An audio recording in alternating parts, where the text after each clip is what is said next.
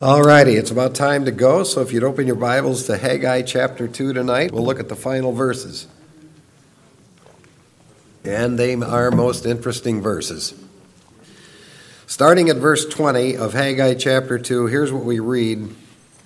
Then the word of the Lord came a second time to Haggai on the 24th day of the month, saying, Speak to Zerubbabel, governor of Judah, saying, I'm going to shake the heavens and the earth. I will overthrow the thrones of kingdoms and destroy the power of the kingdoms of the nations. And I will overthrow the chariots and their riders, and the horses and their riders will go down, every one by the sword of another.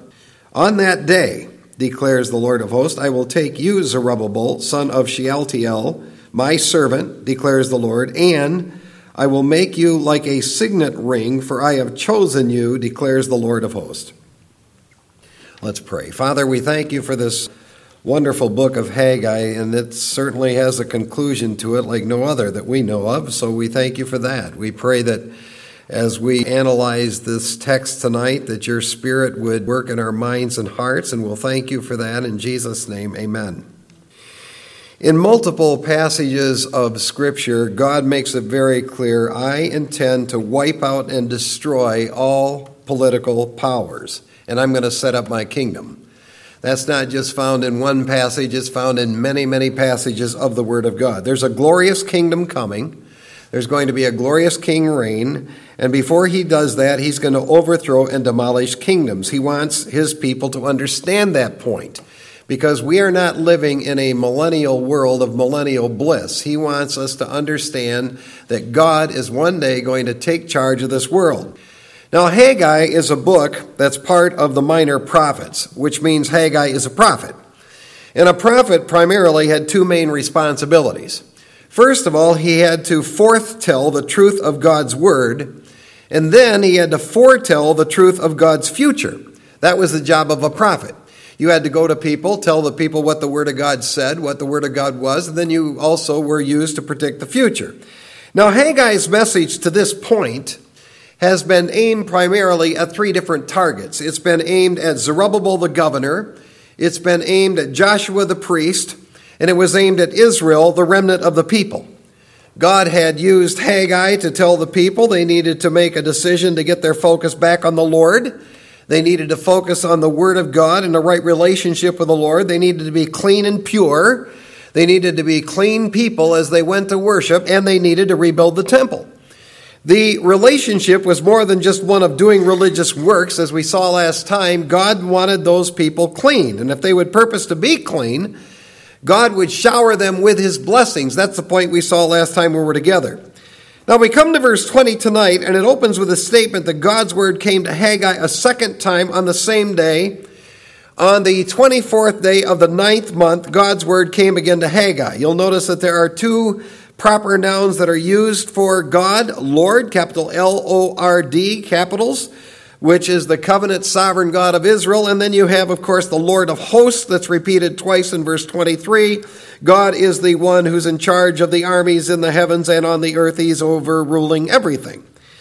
But this time, as we come to this final message in the book of Haggai, there are two differences. Number one, his final message was specifically given to Zerubbabel. And as we'll see, by virtue of that fact, this has definite royal prophetic implications.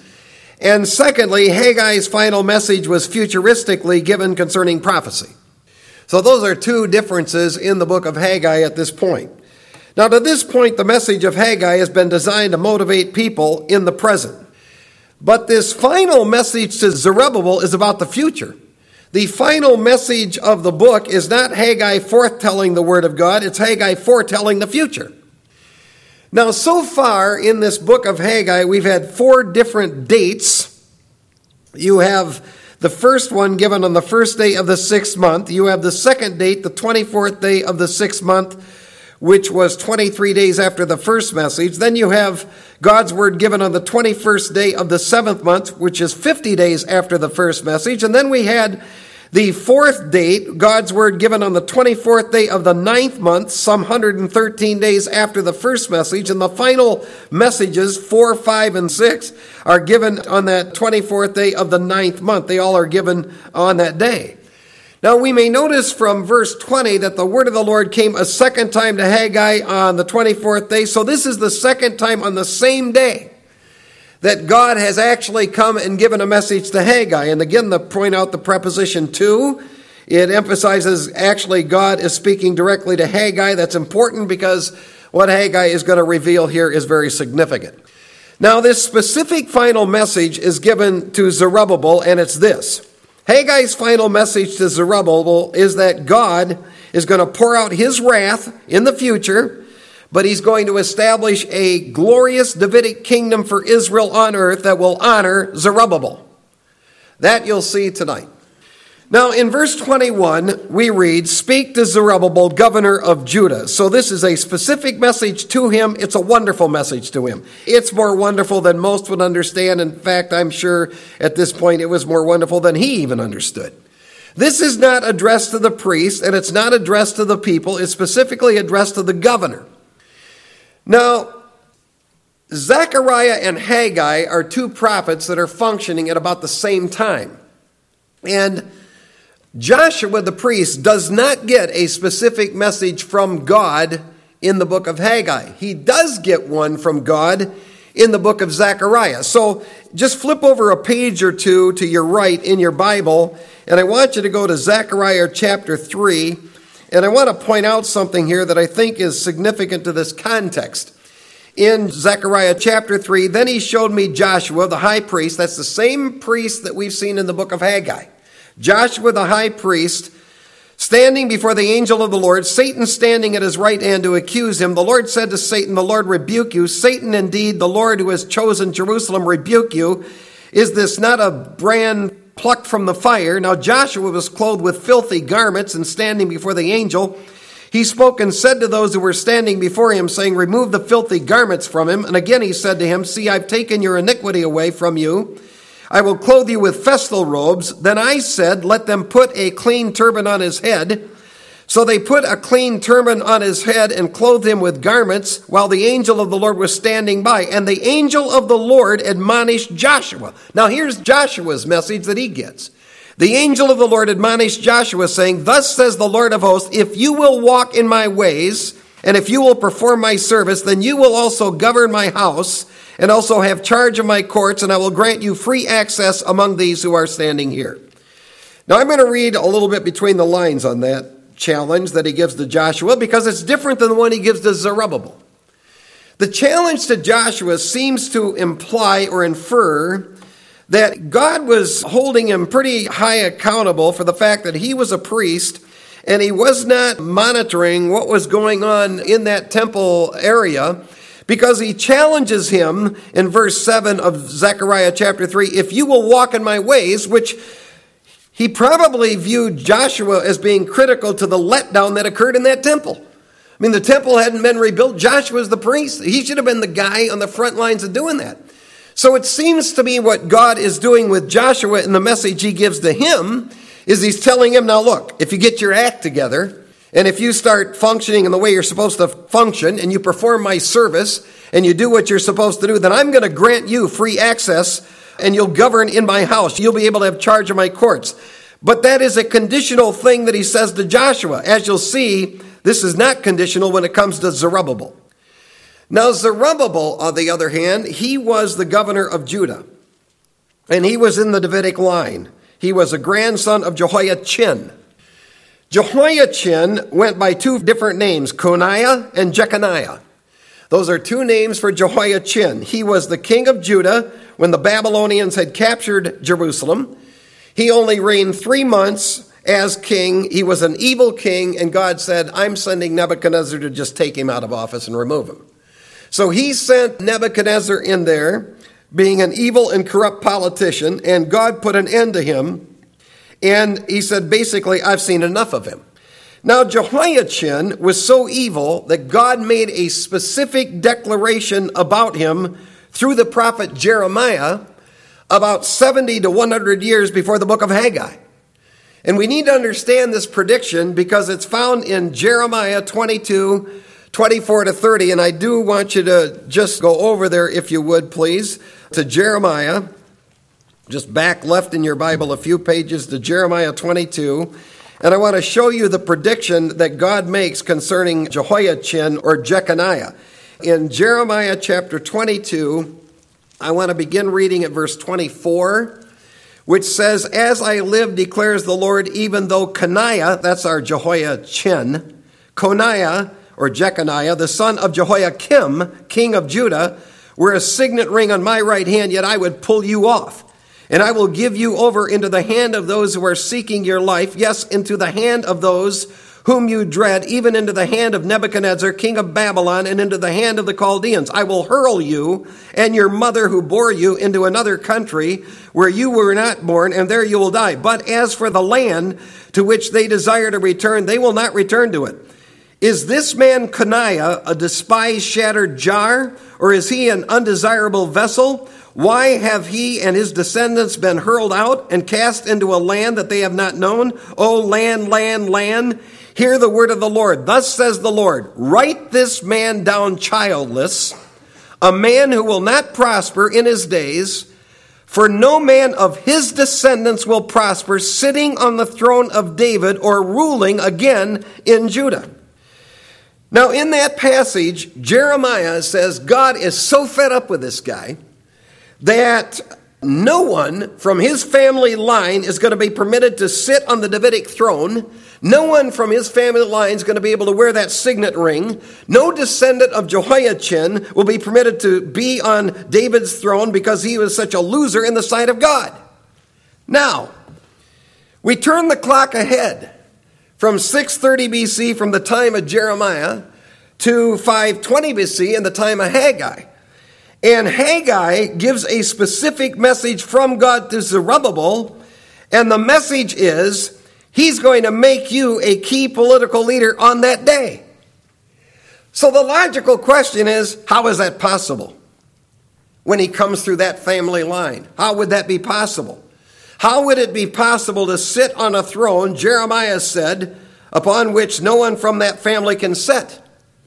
Well, the answer lies, as we will see, in the reality that one would come through the Davidic line who would be a person who would bypass the sinful lineage.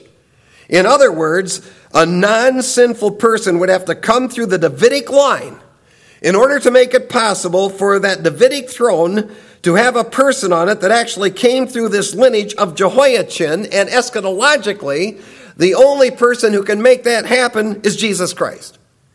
Jesus Christ is the one who makes it possible for the kingly line of David to be preserved. So, what ends up on the throne is a righteous king. Jesus Christ is the one who makes it possible for not only Zerubbabel to be there, but every other person who is in the Davidic family. See, Jesus Christ was the legal son, not the natural son, but he was the legal son of Joseph, who, according to Matthew and Luke, was a physical descendant of Solomon and Jehoiachin or Jeconiah. The real father, of course, of Jesus Christ was God. And that makes it possible for someone from the Davidic family line to sit on that throne. And God will literally honor Zerubbabel. And that's what he promises to do here, and we'll see that in just a few minutes. He literally will promise to honor Zerubbabel. What makes that possible is the fact that the Lord Jesus Christ came through that line, and yet he did not uh, allow himself to be touched or was not allowed to be touched by any of that physical sin seed. He came as the virgin born Son of God, which puts this in the line and gives the capability for the Davidic reign of a Davidic king that comes through that family line. You see, God has made a covenant with Abraham. It's called the Abrahamic covenant. God has made a covenant with David. It's called the Davidic covenant. God has made a futuristic new covenant that will fulfill everything that's made in the Abrahamic and Davidic covenant. And in those covenants, God has legally guaranteed that Israel will have a land and will be a great nation esteemed by all nations of the world, and she'll be a kingdom that will be ruled by the royal family of David. And the new covenant confirms that there will come a time when God is going to fulfill every one of those promises that he made to this nation. Now, as Haggai brings this book to an end, He's delving into that prophetic truth. And there are three prophetic points that God makes clearly connected to futuristic time. Point number one God's going to shake the heavens and the earth. That's what he says in verse 21. Speak to Zerubbabel, governor of Judah, saying, I'm going to shake the heavens and the earth. I've cited for you some passages out of Hebrews. I'll point them out in just a moment. In Zerubbabel's lifetime, that never happened when Zerubbabel is here. In fact, it still hasn't happened. This language of shaking the heavens and the earth has to do with a futuristic divine judgment and we certainly are seeing that that literally is going to happen in the tribulation. It'll happen at the end of the tribulation, and it happens throughout the tribulation when God is shaking the heavens and the earth. So this language is very futuristic. Now, there are some who've said this is a prediction of the upcoming invasions of Greece or Rome, where he's going to shake up things around the land of Palestine, but that cannot be true because of what the writer of Hebrews says. If you drop down to verse 26, the writer of Hebrews says, Hebrews 12 26, and his voice shook the earth then, but now he's promised, saying, Yet once more I will shake not only the earth, but also the heaven. He's referring right here to this moment when God's going to shake the heavens and the earth. This expression, verse 27, yet once more denotes the removing of those things which can be shaken as of created things, so that those things which cannot be shaken may remain. Therefore, since we receive a kingdom which cannot be shaken, let us show gratitude by which we may offer to God an acceptable service with reverence and awe, for our God is a consuming fire. Now, God shook Mount Sinai when he gave the law to Israel. God shook the earth the moment Jesus Christ died. But Haggai says there is a moment coming when God is going to shake the heavens and the earth one more time. And the writer of Hebrews says it is going to be a moment that is yet to occur in the future. It will be a moment just before he establishes a kingdom. And we know that the shaking of the earth and the heavens is a key part of judgment in the great tribulation, which leads to the second coming of the Lord Jesus Christ. Now, what Haggai is predicting here is God is going to shake the world and the heavens before he establishes an unshakable kingdom. That's the principle that he's developing here. And Haggai is predicting that this is going to happen. That's what the writer of Hebrews is basically saying. He's going to shake the world before that happens. And let me point out just one, if I may, New Testament reference to this very event. If you'd go over to Matthew 24 for just a moment in the New Testament. Matthew chapter 24. And let me just point out one text of Scripture for you. And you'll notice in verse 29, when the actual moment occurs here in Matthew 24 29, Jesus uh, alludes to this.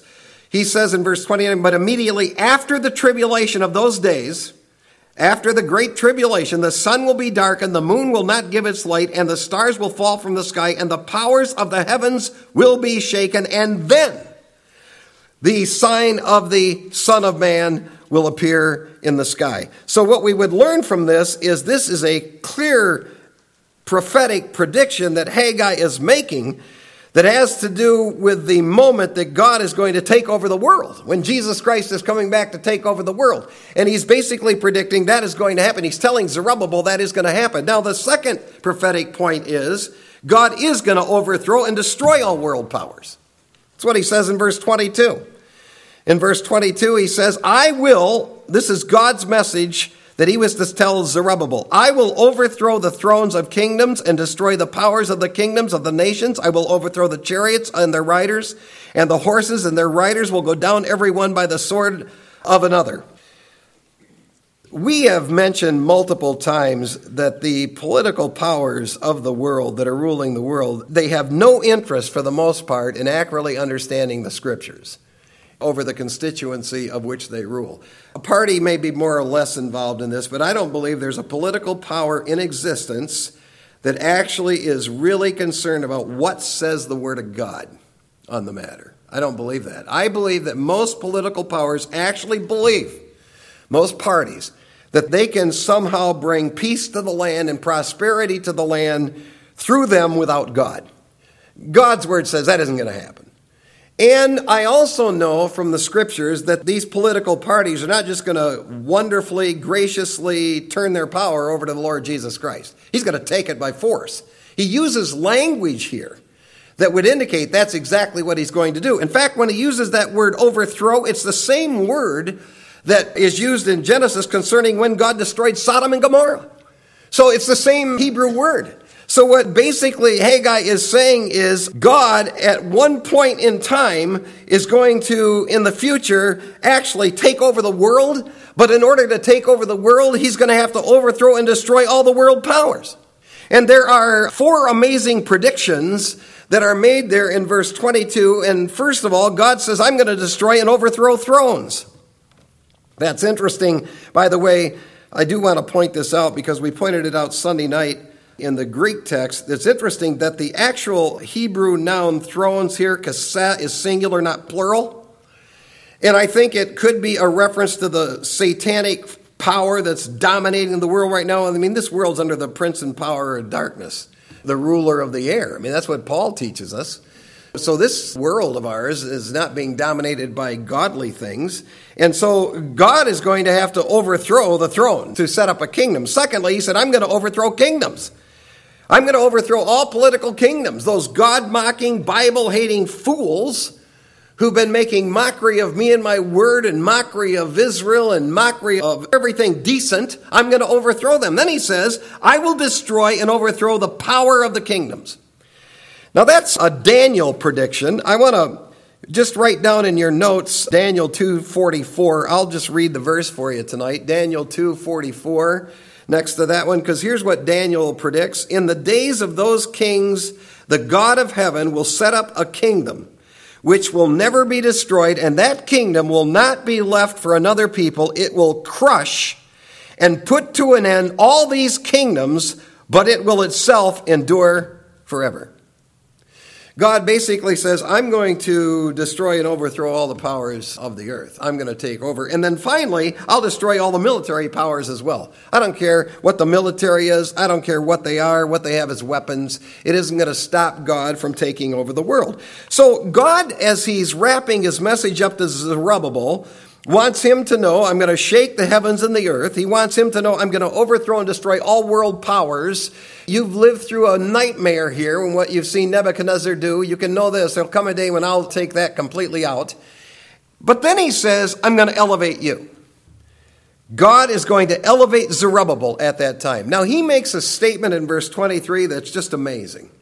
On that day, that's a futuristic day, the day when he's shaking the heavens and the earth, the day when he's overthrowing all powers of the world. On that day, declares the Lord of hosts, I will take you, Zerubbabel, son of Shealtiel, my servant, declares the Lord, and I will make you like a signet ring, for I have chosen you, declares the Lord of hosts.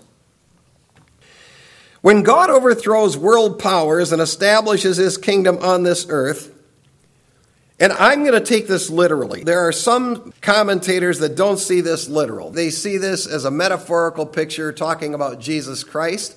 I don't see it that way. I think this is a direct promise he's making to Zerubbabel. I'm just going to leave it set there. It's a direct promise that he makes to Zerubbabel because in eternity, God says, I'm going to raise you up and I'm going to honor you. I think the resurrection where that will happen is the one referred to by Daniel in Daniel chapter 12, verses 1 to 2. It's been a while since we went through the book of Daniel, but that's the resurrection where Daniel's people are raised up. They're raised up to inherit this kingdom.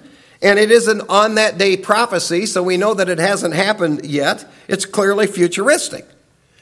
Now, that news that Haggai is giving Zerubbabel, that God intends to do this with him, would be amazing news for him to learn. Because what he would conclude from this is not only will I be alive, back living when this prophetically happens, but me and my family will be elevated by God because God has just chosen to do this. In other words, God is going to overthrow the Jehoiachin curse I mean, he must have rolled through his mind the prophecy of Jeremiah that said nobody is going to sit on the throne that comes through that line. And then he's thinking, man, he's telling me that we're going to be We're going to be raised up in this kingdom and we're going to be honored in this kingdom when God takes over the world, when he stamps out those thrones.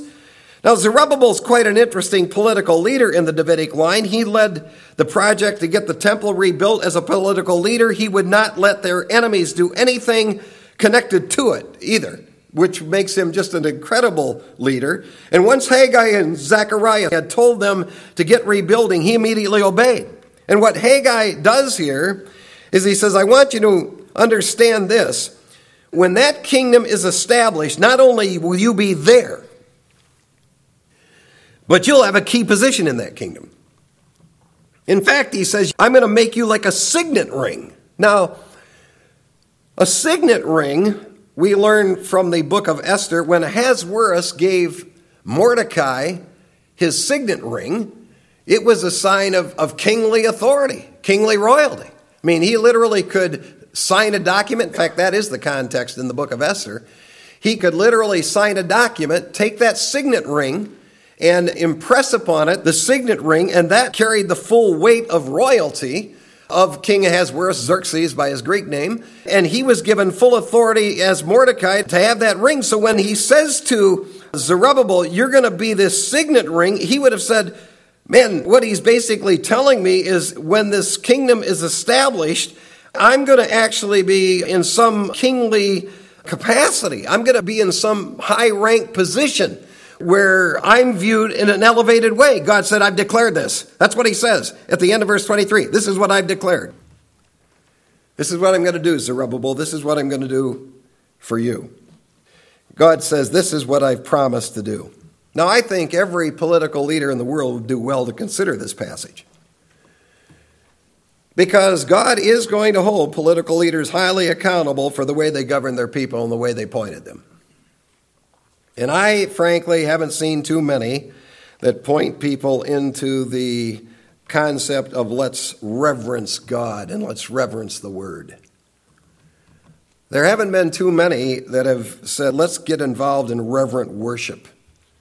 Not too many at all. But wise is the leader who promotes the importance of reverencing God and His Word. There will be a day of accountability that political leaders are going to face. And Zerubbabel came from a family lineage of quite honestly, one of the worst political leaders in history. And yet, what we see with him is he feared the Lord and he feared the word of God. And even when he felt nobody, even from our family, is going to be sitting on that throne, here comes the grace of God and said, I've made an elective choice, Zerubbabel, and I'm going to take you from your position and I'm going to put you into a high ranking position when the Lord Jesus Christ reigns. Now, there are some people that take a text like this,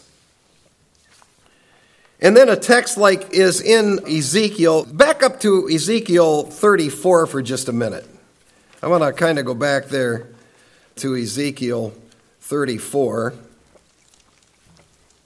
Because this is basically dealing with the same time frame of when Jesus Christ establishes the kingdom. In Ezekiel 34 in verse 23, Here's what we read Then I will set over them one shepherd, my servant David, and he will feed them. He will feed them himself and be their shepherd. And I, the Lord, will be their God, and my servant David will be prince among them. I, the Lord, have spoken. Now, there are some people that read that text and they read the one in Haggai and they say, well, this is just a reference to the fact that the Lord Jesus Christ is reigning. And so David is just a type of the Lord and Zerubbabel is just another type of the Lord. I don't view it that way at all. The language, as far as I can determine, literally says when Jesus Christ, God, is here reigning in person, David is going to hold a very high reigning position, and Zerubbabel is also going to hold a high ranking position. Why? Because of the election of God. God says, That's what I've chosen to do. He's going to raise up those great heroes from the faith, and he's going to basically put them into office. What a kingdom we'll have then! That kingdom will be ruling the world. You'll have Jesus Christ himself, headquartered in Jerusalem himself as the God man. And then you'll have a guy like David and Zerubbabel. And by God's grace, we'll have the privilege of seeing them. I fully expect we'll see Zerubbabel in Jerusalem with the Lord Jesus Christ reigning, he'll be a very high ranked person who holds a high ranked position. I want to leave us with some parting thoughts from this book of Haggai. I'm going to give you five. I've written four in your notes. You can write in another one if you want. In life, we need to always keep God and worshiping God at the highest priority. Don't ever forget that. Don't let anything or anyone take priority over God and worshiping the Lord. You keep God at the highest level of your life. That's where these people got in trouble. They got thinking about their own lives and their own families, and they got thinking about their own houses, and they lost sight of worshiping God. And down the drain they went. Secondly, never forget that God is sovereign, He's the Lord of hosts. He rules over the armies in heaven, He rules over the armies on earth. He's in sovereign control. He can do whatever he wants to do. Thirdly, even when worshiping God and working for God, make sure we stay focused on being clean. Even when we're going through motions of worship and church, we need to do introspective work to make certain we're clean. God's taking note of that. Fourthly, in eternity, God will honor individuals who did reverence Him in His Word.